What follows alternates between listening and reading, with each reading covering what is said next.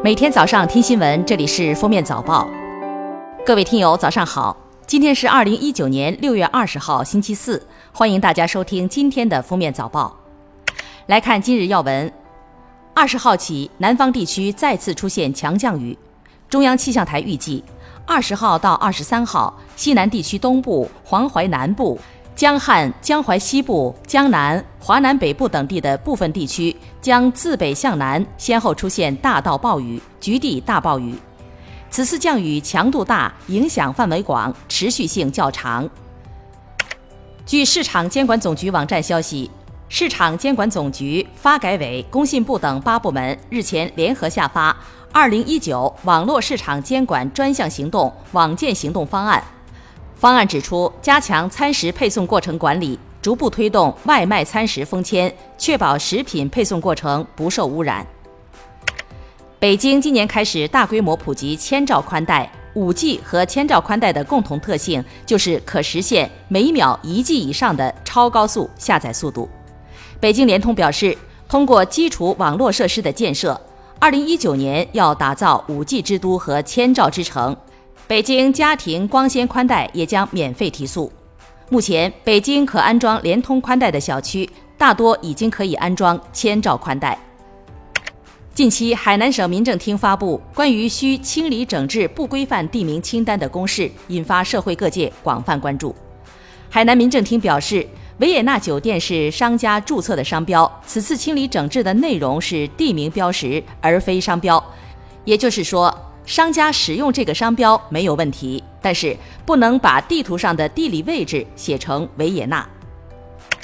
六月二十号，西安房管局发布购房新政，自本通知下发之日起，从市外迁入户籍的居民家庭，退伍转业、家属随军落户的除外，在本市住房限购区域范围内购买商品住房。或二手住房的，因落户满一年或在本市连续缴纳十二个月的社会保险或个人所得税；非本市户籍居民家庭在本市住房限购区域范围内无住房且能够提供五年以上含五年个人所得税或社会保险证明的，方可购买一套商品住房或二手住房。下面是热点事件。七月一号，上海将实施史上最严垃圾分类措施。生活垃圾一般分四类：厨余垃圾、其他垃圾、可回收物、有害垃圾。如果个人混合投放垃圾，最高可罚两百元。这一措施催生了代收垃圾网约工这一新兴职业。客户线上预约，线下废品小哥上门回收，只要勤快，月收入甚至可以达到一万元以上。近日，来自中国江苏的孕妇王女士称，自己在泰国游玩的时候被丈夫推下悬崖。王女士从三十四米高的悬崖坠落后获救，已从 ICU 病房转出，没有生命危险。王女士称，事发当日，丈夫坚持带她到帕登国家公园看日出。此前，丈夫曾三次带她到有坠崖风险的国家公园散心。六月十九号，江苏南京一名过路女童被高空坠物砸伤。据现场视频显示，女童被砸后受伤倒地，医务工作者到场处置。据南京鼓楼分局警方通报称，坠物系楼上一名八岁男童所抛，受伤女童经过医治，已经脱离生命危险，但后期仍需重症监护。重庆忠县的一家医院新生儿病房全部以高校校名命名。包括浙江大学、北京大学、清华大学、牛津大学等知名大学。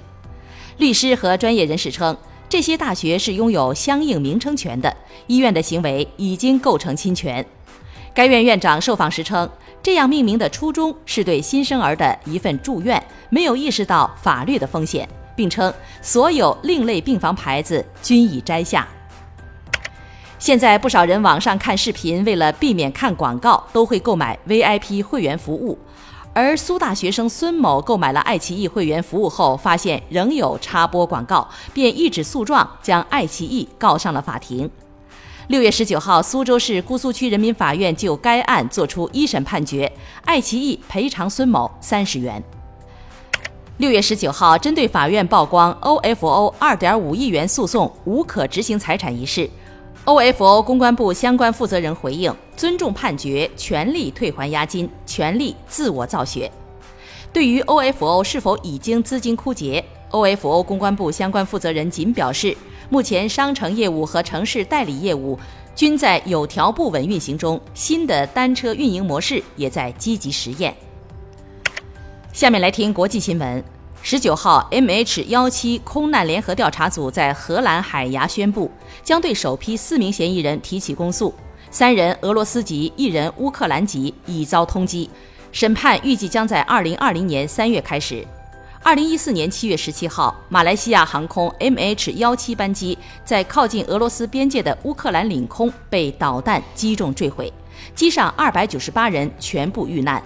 多国调查组两次发布报告，认定 MH 幺七由俄军第五十三防空导弹旅山毛榉防空系统发射的导弹击落。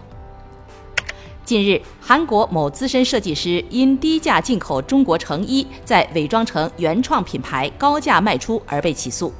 据韩国关税厅消息，该设计师在韩国各大商场拥有自创品牌专柜，其将平均进价不超过六十元的中国成衣去标，并换上韩国制造标签，在专柜翻七倍卖出。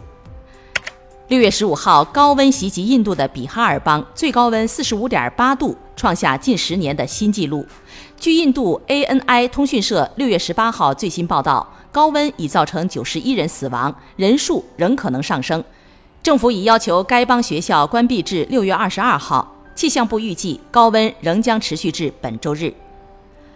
六月十九号，美国哥伦比亚大学的研究团队利用冷战时期间谍卫星捕捉的图片与当前的卫星图片进行比较分析，发现喜马拉雅冰川正在加倍融化。